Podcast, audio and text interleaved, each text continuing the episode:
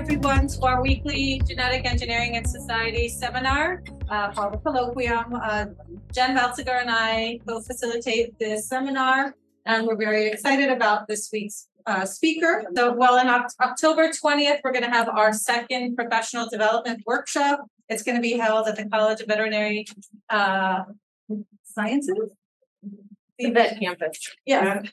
Uh, October 20th, and it's about a expanding your networks, and we'll have uh, three speakers and some activities, and it's on a Friday from 9:30 to 11:30. So it's the second one that we'll be uh, co-hosting with the Genetics and Genomics Academy, um, as well as the GOHA Global One Health Academy as well. So uh, Ag these fellows are invited to attend, and we really would like you to be able to not only get something out of the presentation and activity, but also to start meeting some of these other uh, cohorts and fellows and potential collaboration.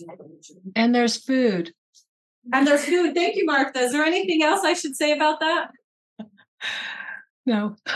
All right. Well, that's October 20th. We'll do a save the date. And Fred.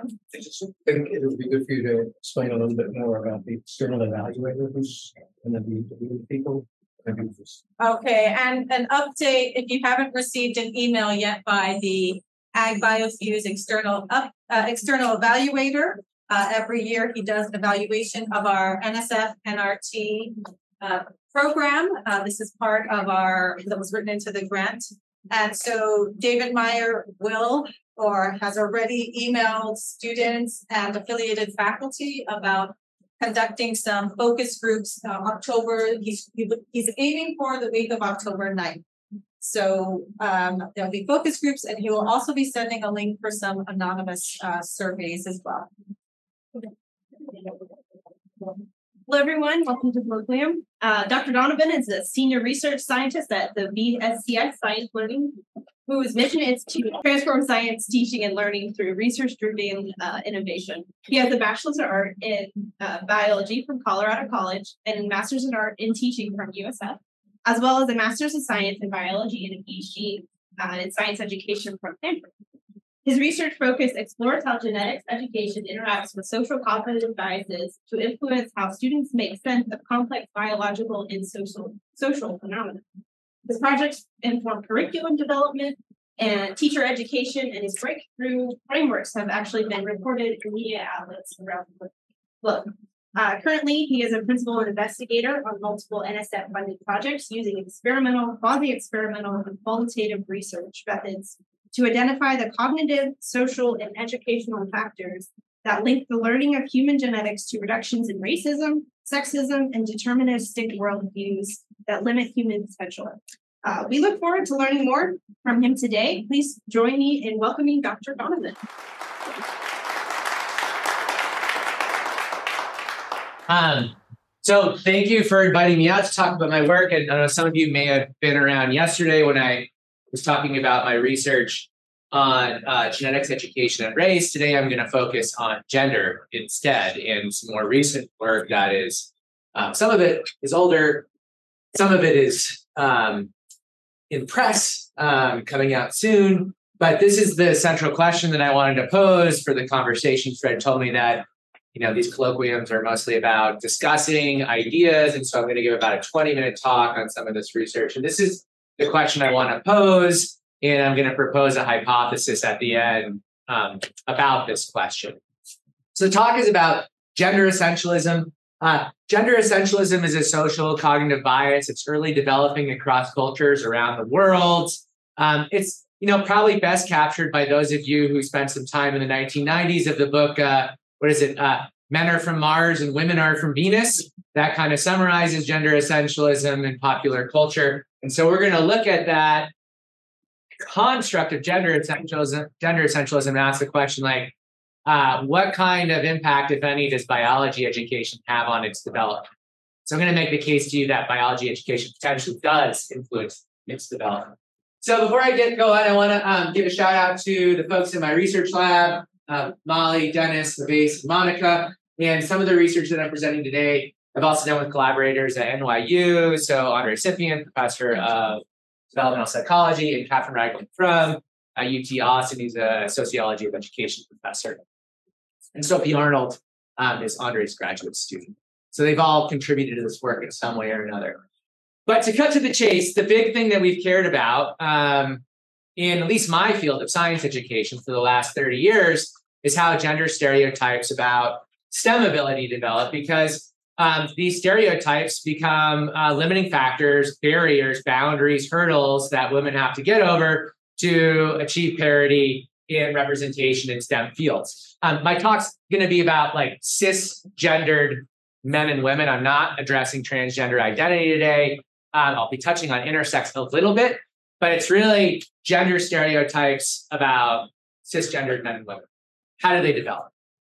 And that's basically the stereotype that I'm sure a lot of people have heard uttered in one way or another, especially if they've risen up through the STEM pipeline, is that men, or if they're younger, boys, are better at STEM than women because they're innately more intelligent. Um, Larry Summers, when he was president of Harvard, uh, during the Obama administration, I believe, got into trouble for basically talking about this idea publicly.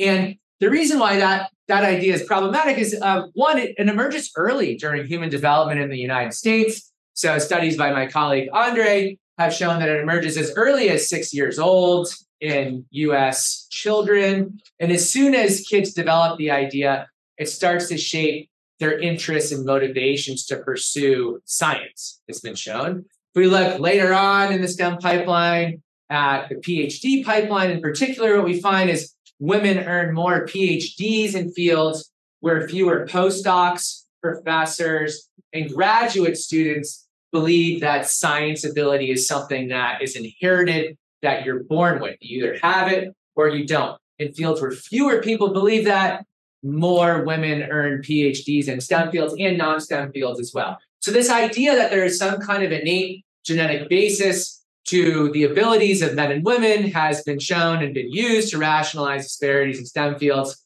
for a long time in society writ large, right? Underlying that assumption is that there are gender differences in abilities and interests and the smartness of groups, right? That's like at a broad cultural level, kind of the folk ideas that people have. And there's they're structured in a certain way. And, and in a very extreme way, people might think that that that males and females are categorically different groups, especially in terms of their ability, interest, and intelligence. Um, all men are kind of the same. All women are kind of the same as the underlying idea. And if you boil it down even deeper, then those differences are going to reduce down to differences in their brains. And then that's determined by their sex chromosomes. That's a really strong genetic essentialist view of gender differences that often is underlying like really strong agreement with gender stereotypes about STEM ability.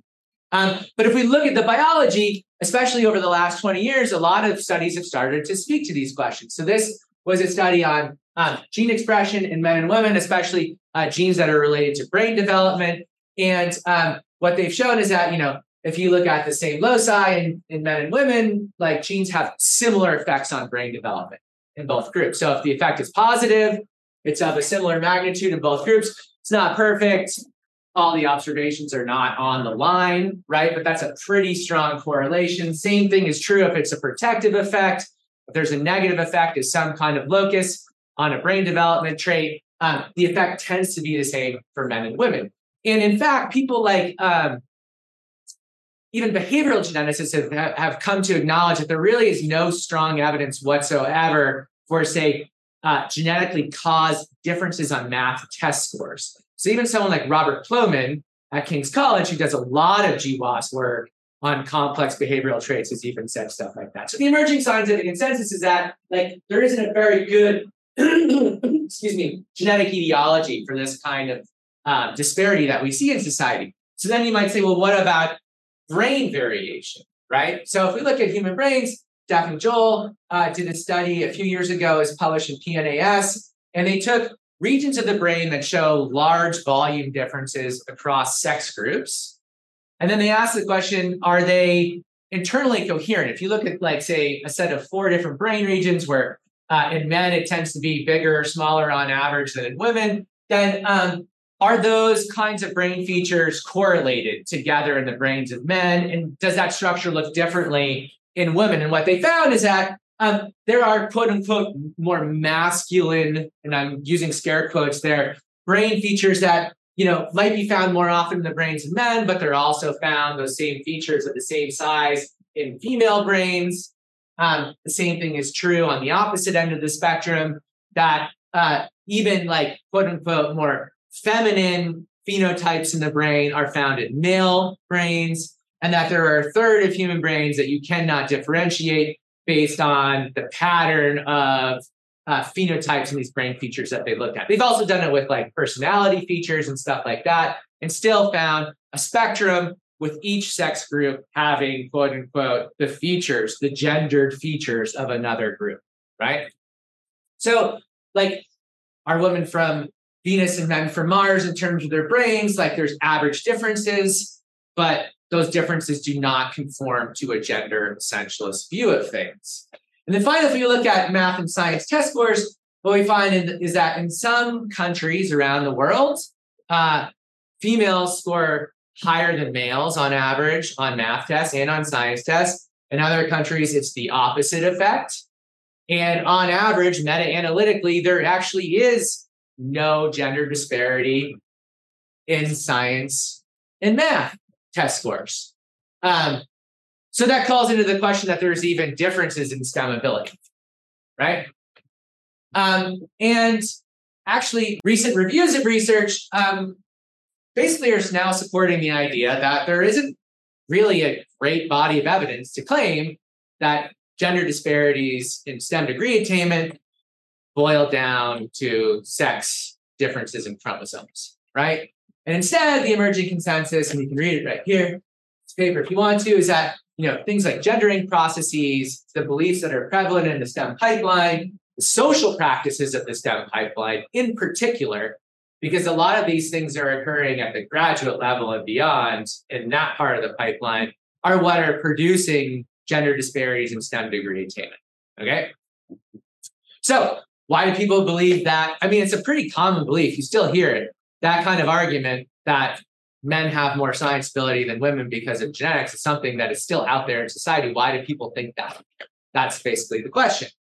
Well, one reason is because people conflate sex and gender, right? So we have a bunch of biologists in the room. We all know that sexual reproduction generates genetic diversity within a species. Um, and so, you know, for a lot of the things sure that you study, uh, biological sex is a great way to explain certain biological phenomena, right? Um, but we also know from you know 100 years of cultural anthropological research that gender is socially constructed. Um, it's something that you acquire through your culture, your beliefs, attitudes, expected ways of behaving is something that everyone inherits. And in different cultures, there are kind of different patterns and ideas that are inherited culturally, right? So um, we basically act in ways that are constrained by the, the agency that we have based on our sex, which is prescribed by how people in our society view us, right? That is how gender is constructed. Um, the problem is, is of course, we inherit um, our culture along with our genomes and our sex chromosomes in particular. Allosomes are inherited along with all the expectations that come along with them in our society. And it's, of course, like I was talking about yesterday, a very difficult thing to disentangle the effects of genomes from the effects of culture because no one is taking children and randomizing them into different environments and running com- common garden experiments, right? So we can never get down to a genetic effect. So there's not really a great reason to conflate sex and gender because gender is a socially constructed phenomenon. Therefore, gender disparities are best explained by social causes, right? But people nevertheless do it. And that's possibly because of an early emerging cognitive bias that humans have actually around the world, and that's gender essentialism. So, uh, everywhere we've gone looking for it, this is not just a Western educated, industrialized, rich democracy phenomenon, a weird phenomenon. Even in quote unquote non weird societies, we still know that gender essentialism emerges early across cultures between the ages of three to five years old. It we think cognitively is built on a bunch of different. Um, oh, I'm actually one slide ahead of myself. it is the belief that men and women have a different underlying essence that determines their behaviors and their abilities, their predispositions. Um, it makes all men the same, all women the same, categorically different from one another. And, and therefore, it's a great way of for, for setting up gender categories as um, the causal constituents of gender phenomena in the world. So if you're like in a science classroom and you see that, like, say there's more boys in the physics class than girls, then like the shotgun approach of your brain is to say, well, this pattern must be due to the fact that there's something about boyness and girlness that is driving that phenomenon. That's how cognitive scientists kind of explain this tendency toward gender essentialism. Now, we basically, these categories are such strong organizing categories for how we view the world. They, they shape and condition us to just view disparities between genders as boiling down to something innate. And there's a cognitive bias towards that. And that bias influences gender stereotypes about STEM ability. Um, it's causally implicated in its development. And um, it also tends to lead people to rationalize disparities between genders using genes. And that develops early across cultures, this tendency between the ages of three to five. It's built on a lot of other cognitive biases that cognitive scientists have studied. And critically, we also know that it's not just some like evolutionary psychology phenomenon. Books matter, language matters. So when we use language like uh, boys uh, like blue, girls wear pink, right? We're setting, we're doing so much with that, obviously, right? One, we're implying all boys are the same. All boys are uniform, they like blue. Same thing with girls. They like different colors, so they're categorically different. So we're setting out that assumption, right? That they're discrete, people within the group are highly uniform. Um, not only that, those kinds of generic noun phrases like lions roar, they are a driver of essentialist thinking. So studies have found um, that when parents are reading storybooks with their children and they use a lot of generic noun phrases like that, like lions roar, um, birds squawk. I mean, birds like squawk, lions roar, but at different frequencies, tones, and stuff like that, right? It tends to lead people to view the category members as highly homogenous. And when when parents utter that kind of language around their children, their children develop more essentialist views of categories, including novel categories that they've never even thought about before. The language in the books does that, and it's a kind of positive feedback. So then if that's the case, if gender essentialism is perpetuated through books and language, well, that kind of makes sense because we have a lot of debate about books and language and how race and gender and things like that should be discussed. So then the question is, well, what about biology textbooks? Right? Because biology textbooks include, we already know from studies, there's outdated stereotypical ideas about sex hormones in biology textbooks. They promote heteronormative ideas about gender. Uh, we they've been criticized over and over again by people like me and my colleagues um, that they oversimplify inheritance. Um, they ignore complex forms of inheritance, and yet they discuss the genetics of sex differentiation and sex linked traits, right?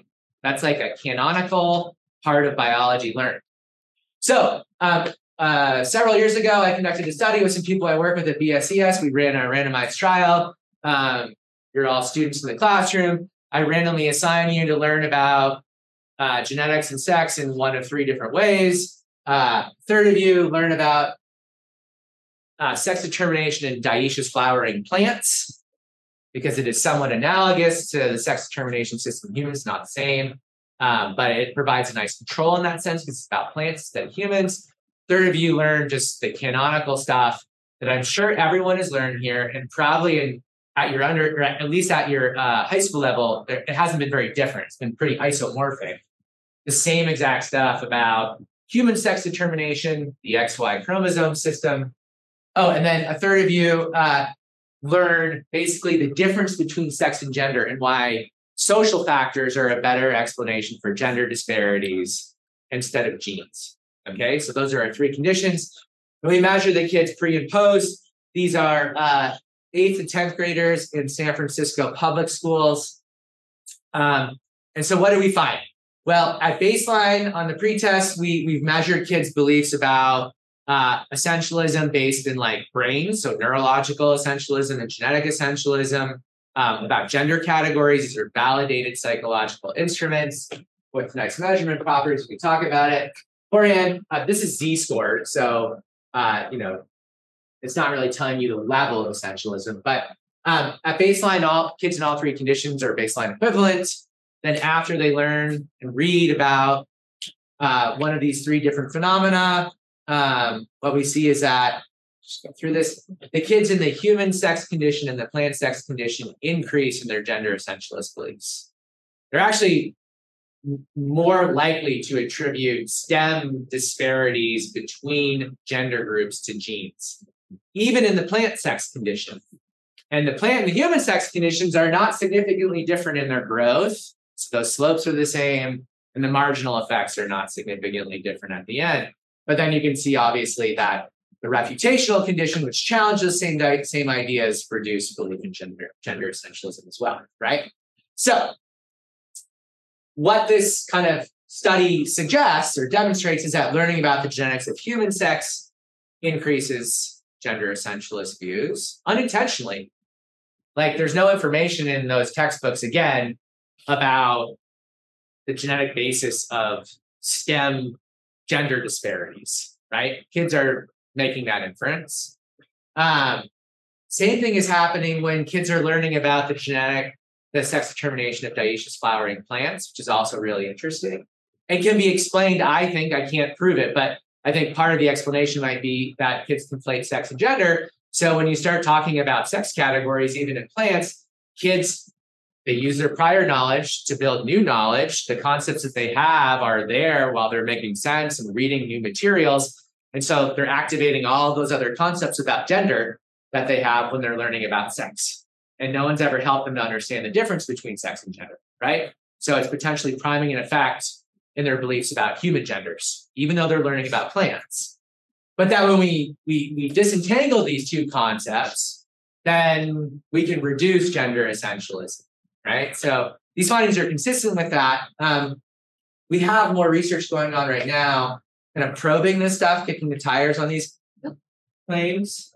Um, so uh, that experiment basically at least demonstrates proof of concept that the things that kids are learning about in biology textbooks could could shape their beliefs about gender so then that raises the question as well, how are biology textbooks, high school biology textbooks around the country act, actually discussing sex and gender?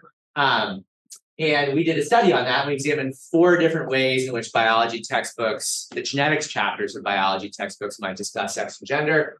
We, we analyze how textbooks, do they draw a distinction between sex and gender or not? Um, do they overemphasize similarity of people of the same sex or gender, like promoting the idea that all women are the same, all men are the same. Um, are they stressing similarities or differences between sex and gender groups?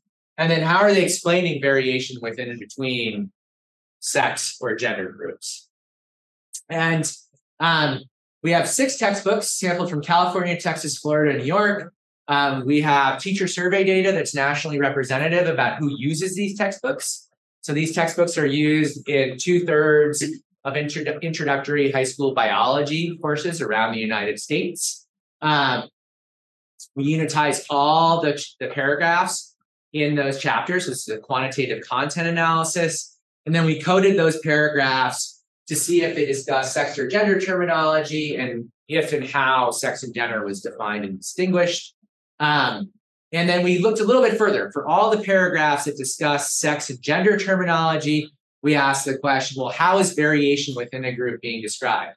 Are individuals being positioned as highly uniform, um, or are they differing by type, like in a Mendelian kind of way? There's tall men and short men, for example, different types. Um, or are they discussing, textbooks discussing continuous variability within a sex group or a gender group? Uh, how are they describing between group variation? Are groups positioned as similar or different?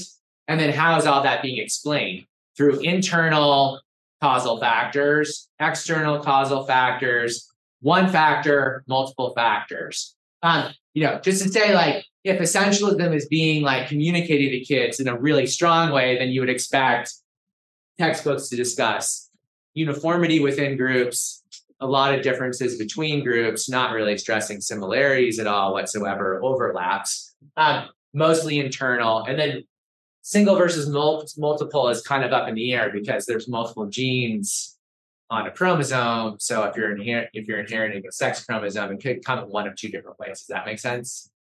So um, interrater reliability, Cronbach's, um, or sorry, Krippendorff's alpha was, was pretty good across all codes. So we were pretty reliable in our coding across the team. We have a nested data structure because we have six textbooks.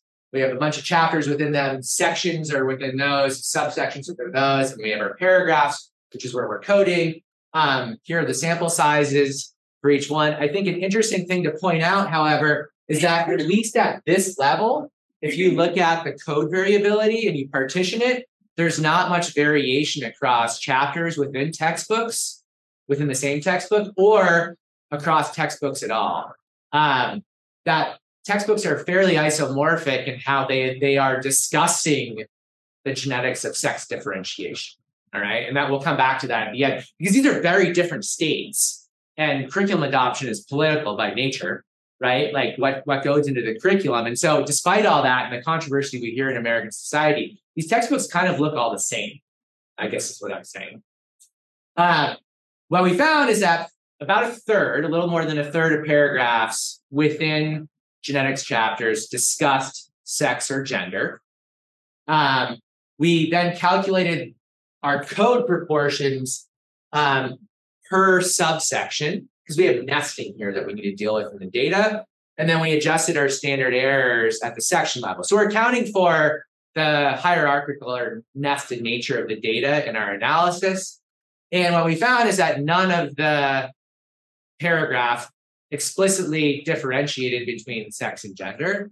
Um, and if we looked at variation within a group, continuous variation within a group is is described when discussing males or females or men or women, um, but it's much more common on average uh, for textbooks to describe like types of men, or all men are kind of the same, all women are kind of the same.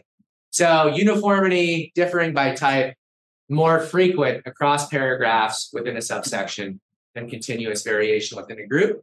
When it comes to between group variation, the results are mixed. There's no significant differences here in the in the um, proportion of paragraphs that we coded for the for difference versus similarity. So there's like mixed messages in textbooks about our gender or sex group similar or different. Um, little that's hopefully some promising, a promising result. But um, intersex is never brought up, defined, discussed in textbooks, even though it's a you know, biologically plausible thing to talk about that we should be talking about. It's not discussed. Um, and there's never any like discussion of like, well, are the similarities between the groups, uh, you know, does it outweigh the differences between the groups, stuff like that. None of that kind of conversation is going on within textbooks either. We put it for that. And then unsurprisingly, these are genetics textbooks. And what we find is that uh, giving an internal explanation, like internal to the body, primarily genetic, regardless of the trait. We, I'm not presenting results on traits, but we coded for cognitive traits, behavioral traits, all kinds of stuff. That internal explanations were far more common than any factor operating out of the body or any interactions inside and outside of the body. Um, and single and multiple came out of the wash, so equally likely to be discussed. Um, so, you know, in conclusion, to kind of tie this all together, um, you know, if, if, if biology textbooks can increase gender essentialist thinking in high school students. And if they communicate that same sex individuals are uniform, right? And they communicate that variation within between groups can be explained by internal genetic factors. Um, and they fail to define between sex, define the difference between sex and gender, then you got to wonder is are there places in America where US biology education is unintentionally increasing gender essentialist beliefs in students. And if that's the case, then what should we do about it? And um, I think possibly we should define and differentiate these concepts for students, communicate there are intersex individuals. I mean, look, biological sex in humans is continuous, somewhat continuous in nature, but highly bimodal, right? We all know that as biologists. Um, but that, like that, those kinds of conversations we're either prohibited from having or it's hard to talk about that kind of stuff right now. Um, I think we could talk about that. We could talk about intersex, help kids understand the many biological pathways that lead to intersex, that's all within our wheelhouse as biologists to discuss and as biology educators. Um, we can explain that there's a lot of continuous variation within groups on almost every biological trait or even social trait. Um, those distributions overlap substantially across sex or gender groups. Um, and that, you know, when it comes to ge- gender stereotyped traits, uh, there's not a good case to be made that they boil down to genes. And I think that's well within our ability as genetics educators to do. And so that's that's what I'm leaving you with. Two questions, I guess, to discuss and debate um, which is one, do you think biology education is affecting gender essentialism in the United States? If so, then how? And two, does this seem like a reasonable way to approach the problem? So thank you. I think that's it. Yeah. There's going on right now for high school biology educators. I don't know if there's any folks in here who teach high school, but to learn more. Okay, um, just uh, to bring everyone in uh, online and remind people online that you're welcome to join the discussion. If you would like to ask your question yourself, use the raise your hand function and I'll call on you. Or you can just put your question in the chat and I'll read it for you. Um, so, question? Um, thank you. That was really interesting. Um, it's really nice to see empirical data support intuitiveness because I think we don't see that enough. Um, so your research seems to have like a really clear direct line to potential applicability. And yet there are so many like big structural challenges to that actually being possible. I mean, like at any stage of the pipeline, like we've got, you know, testing companies with a stranglehold on curriculum purchasing, like to like maternal leave during PhD, or like there's so many different structural challenges to to applying some of these really straightforward, um, potentially applicable like changes. Can you? This is kind of a meta question, but can you speak to that struggle of like you have this really clear data, you have really clear ways that we could apply it. How do you personally handle that, like all those structural roadblocks to actually having it be applied? Like what is your therapy? I trained a lot. I mean, no, it's it's really difficult thing, Yeah. you know, like and I've been doing this work for a decade now, and the conversation in, in the in the country has changed so much. And I've seen so many more barriers. I flew under the radar for a long time. Easy to get into schools, easy to do things, even though these are controversial issues that people, you know, have a lot to say about and a lot tied up in. And um, you know, especially since the pandemic, things have changed dramatically. And so there are roadblocks to doing this research everywhere. It's very hard to do. Um, I don't have, you know, like any educational research, it's all about partnerships with certain schools. That's going to limit your the external validity of your findings and what you can actually say with the data that you produce. Uh, and so we're we're caught in that trap of being able to work with schools who support the kind of work that we're doing.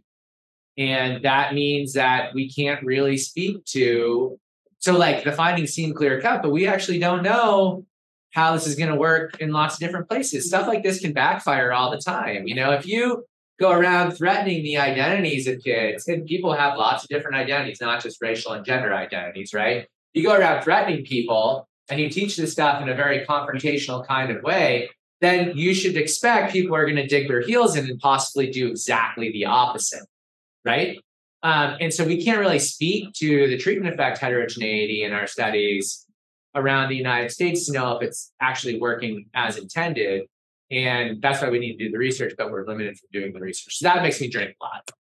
that right there. Um, you know, uh, partnerships with schools have we, we've we've come by a lot of them um, and there are school districts who have uh, really been instrumental in this work over the years. But even those school districts are starting to scale back um, out of concerns. Like a chilling effect concern? yeah, chilling Yeah. effect. Yeah. Um, afraid of parents. I mean, look, teachers have a really hard job. and you know, school districts are not interested in educational research right now for a variety of reasons. One, like randomized trials have never been popular in schools because you're withholding a benefit, right? Um, two, like there's so much stuff that we're doing post pandemic to catch up. I mean, catch up. I'm not quite sure what that really means, but there's been a lot of data on that, right? That's been the emphasis in research in schools right now.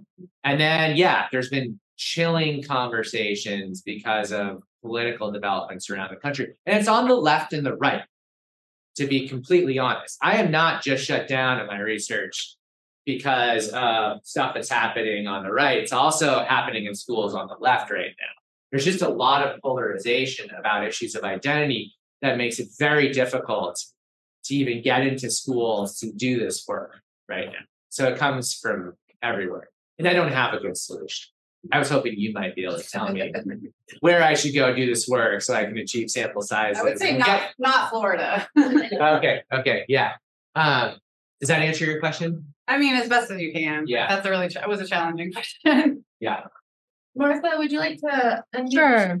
So, Brian, uh, great talk. I really enjoyed it. Um, I just a question I have for you is one of the things I've been thinking about um, trying to work on a lesson plan for is introducing how fish uh, figure out this problem and, and how environmentally induced sex change happens in fish. Um, to introduce this idea that it's not just the genes, it's the environment. Um, and, you know, unlike sort of how it's originally introduced in the elementary school, it's a little bit different and it's fish. So people get into it in sea turtles. Um, people kind of can get into that uh, at a young age and maybe help move away from this sort of essentialist thinking. Yeah, I think that's Reed and I were actually talking about that in our meeting earlier today. It's Reed, right? Yeah, yeah, yeah. Um, and I think that's a really interesting idea. And I don't know of anyone who's really studied it. I've heard it come up multiple times. Um, one of my biology advisors at Stanford was Rodolfo Dirzo, who's a, Yeah. a tropical ecologist, and he's brought it up to me uh, several times over. Um, as far as I know, no one's really studied that. And I think it would be a really interesting thing to do, especially if we think that kids are transferring across domains here from the plant domain to the human domain. It stands to reason they might be doing that with other animal domains, right? And I, I was thinking more in sort of the second grade to fifth grade range, um, maybe early on, since we are already talking about, um, you know, ge- gender identity and these things happen at a very early age developmentally with kids. Yeah. Yeah, I mean, I think there's a case to be made for it in elementary school. Um, but the challenge would be how do you discuss sex determination in elementary school? Like discuss, you know, a gene environment interaction framework in a developmentally appropriate way, and over at least if you're running it, like you can do that curriculum wise and instructionally. I think awesome. It's worth trying out. Uh, but then to get you know, to do the developmental psychology study and prove what you need to prove and prove the kids understood it and they have the right conceptual understanding and the changes are due to this, not that. That's a like a really difficult study to do. Uh, but it's worth it's a worthwhile study and we've kicked it around for a while in our research group. I don't know what would happen, which is why it's an interesting study to do. Can I jump into that and maybe expand the scope, since you do look at like a lot of these complex polygenic or like not even genic traits, um. That are like, truth of them is much more complicated than is ever taught in a high school course. How can we? Evaluate or think of systems where we can simplify without simplifying down to like narratives and power structures that are just reinforcing essentialism in the status quo. Like, are, are there valid ways of talking about Yeah. polygenic and continuous variation that's still digestible for high schools? Yeah, I think so. And I think that's, you know, that's part of what we do in science, right? Is we construct models and models are not the world itself. There are simplified ideas about how the world works. They we look for parsimony and variance explained and um you know, I think there are ways to get at that to help kids understand this is a model, it's a provisional idea about how the world works. It's better than just belief or opinion because we put it to the test over and over and over again in different ways, and we can argue about its limitations and its strengths, right? Um, so I think that's part of the answer, right? Um, and then in particular, like you know, you raised the question of polygenicity um, in GWAS. Is there a way to discuss that kind of stuff in the science classroom? Well, we do do that, and we do it a very simplified way. Um, and it's it's kind of too complex to describe right now, but um, with undergraduates, we've done it as well, and we help them understand Manhattan plots and um, what narrow sense heritability is in a more conceptual way, not like in terms of a regression line.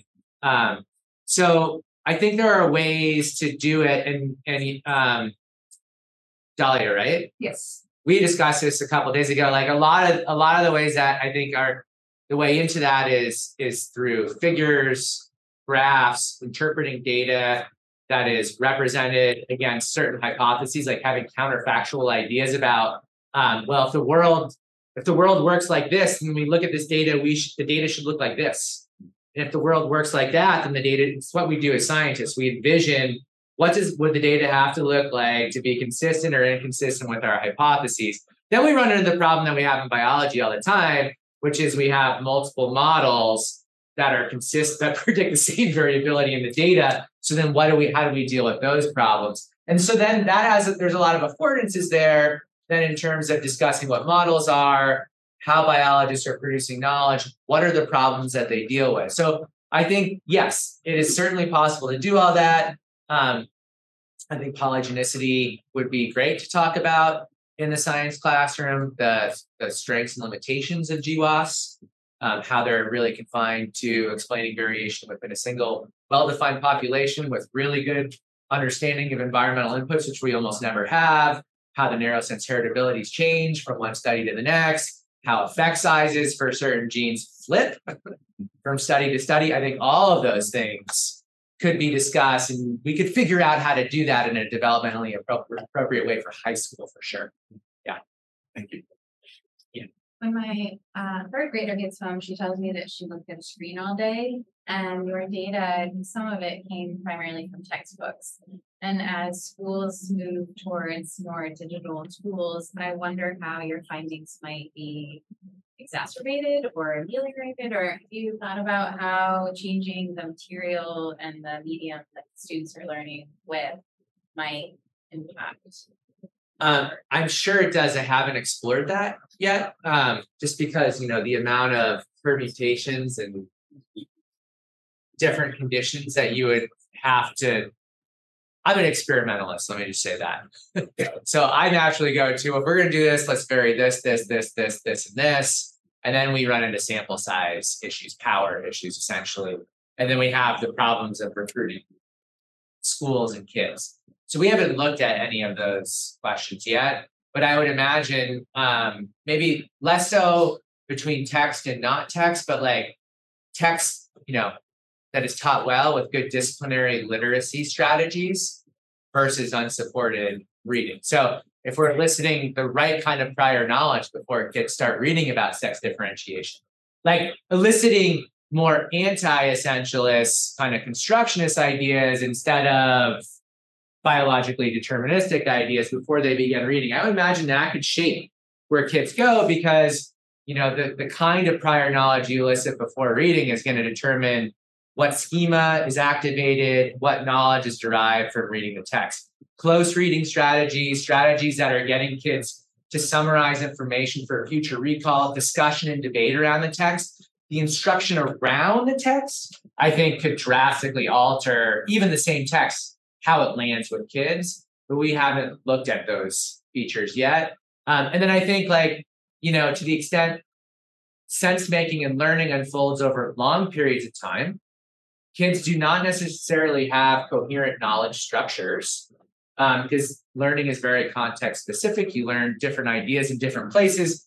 Contextual cues kind of elicit those ideas in your mind, and you make judgments based on your goals and motivations about which ideas to use in a certain situation. And so to get a real change in essentialist thinking that's like durable and long lasting is probably going to require a very coherent, long-lasting curriculum.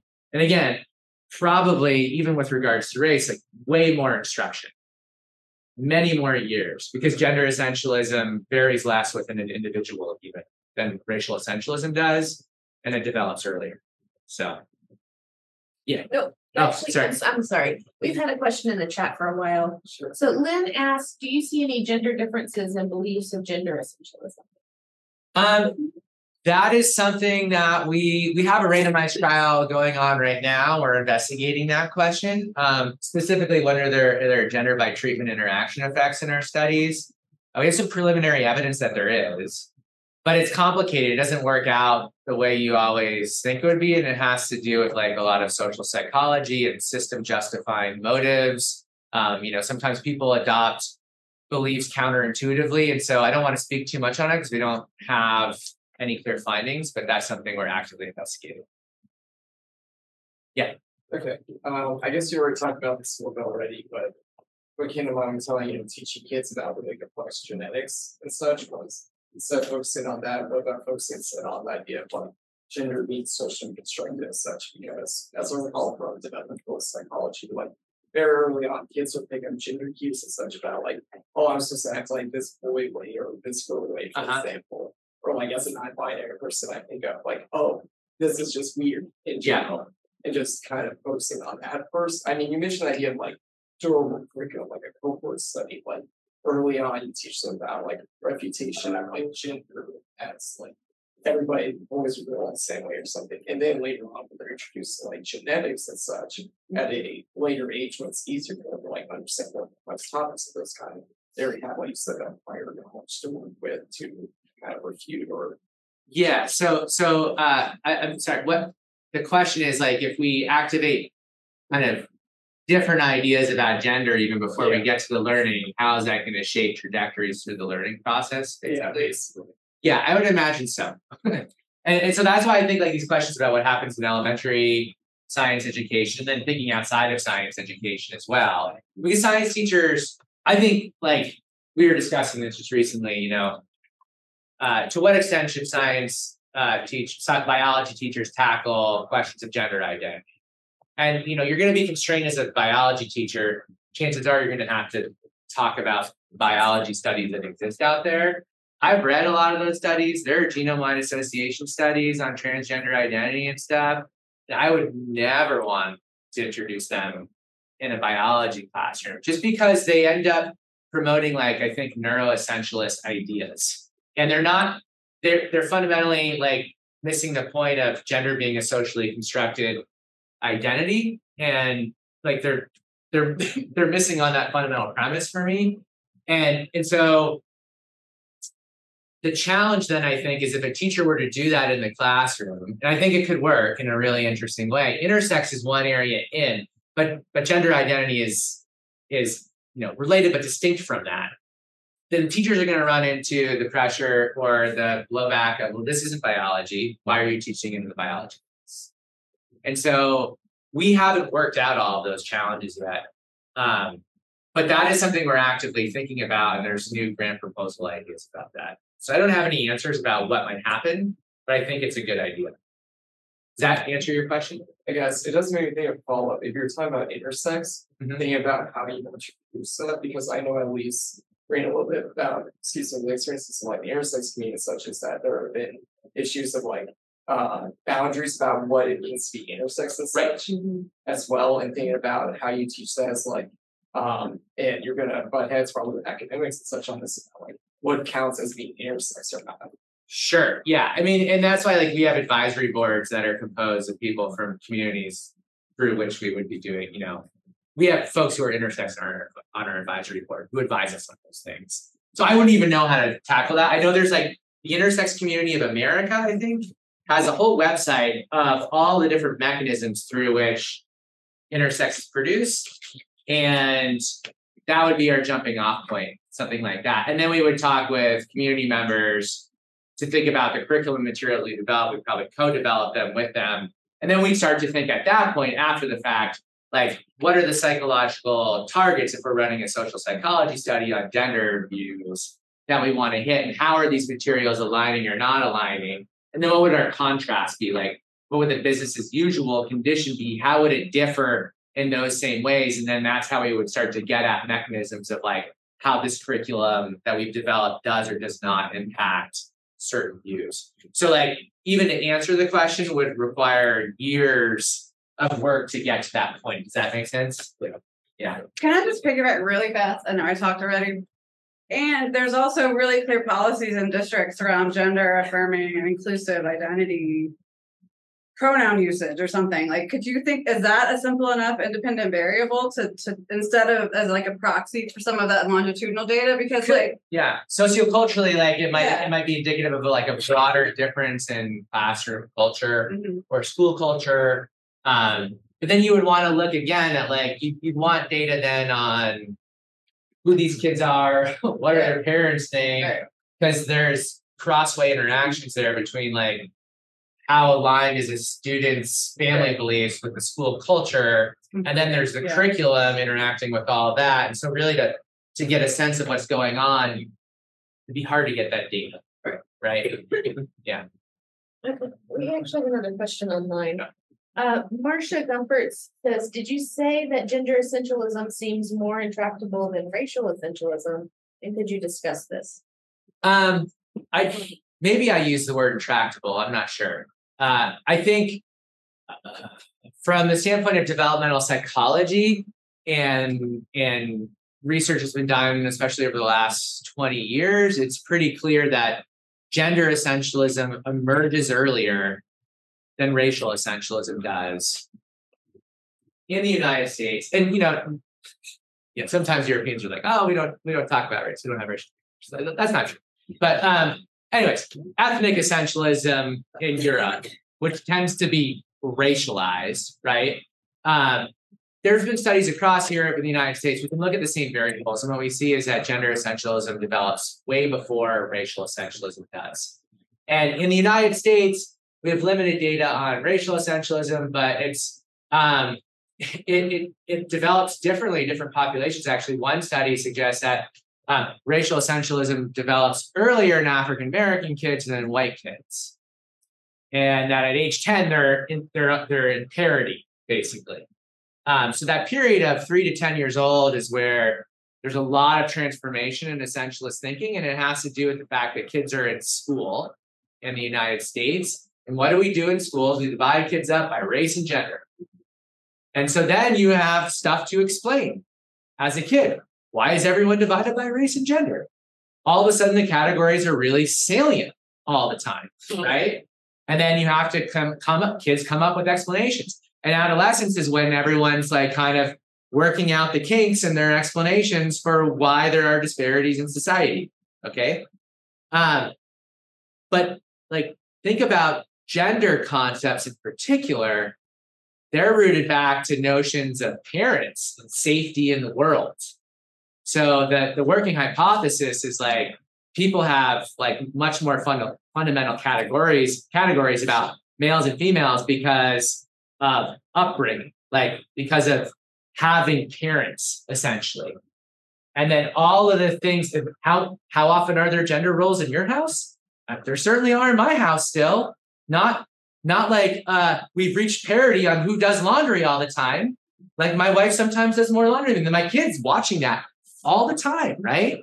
So kids are just observing all of these distinctions within homes and within schools. Like a lot of teachers are women, right? Still true today. So all of these things are shaping and reinforcing on a subtle level all the time our views about the categories. It is a multiply determined, multifactorial phenomenon. And I, I think that the, the developmental literature says there's just like a lot more messages about gender than race. And the messages about race are a ton, but they start potentially a little bit later in a lot of societies. And there's a lot more cross cultural variation in how race and ethnicity is made sense of, how people are grouped and treated. In America, race and gender are both super powerful. We're like splitting hairs here to talk about how powerful one is versus another. But it is true that gender ideas develop much earlier in US children. I don't know if that makes them more intractable. But I mean, under the hypothesis that neurons that fire together wire together, there's probably very myelinated pathways that shape how we view gender. Which is probably why there's such strong reaction to changing those categories in our society. Yeah. Um, in that discussion, so as biologists, I distinguish between sex determination versus sexual differentiation. Mhm. And I'm wondering, does that happen in the biology textbooks? Or is it think so. instead, you know, you get an X or a Y and then you're on this inexorable path towards. I think it's- it's more the latter and at the high school level. And you'll you'll see the two terms used. So definitely like within textbooks, differentiation will be discussed differently from determination, maybe even under different sections. But then to the extent that that like message is picked up upon and distinguished and discussed, I don't I don't know of any studies I've looked at, but my guess is probably not. Yeah. Yeah, so it's an inexorable path. Okay, And it's defined fundamentally by the chromosomes. Okay, sorry, it's, it's one o'clock, so I need to close and, um, let everyone help me thank Brian for a really interesting talk.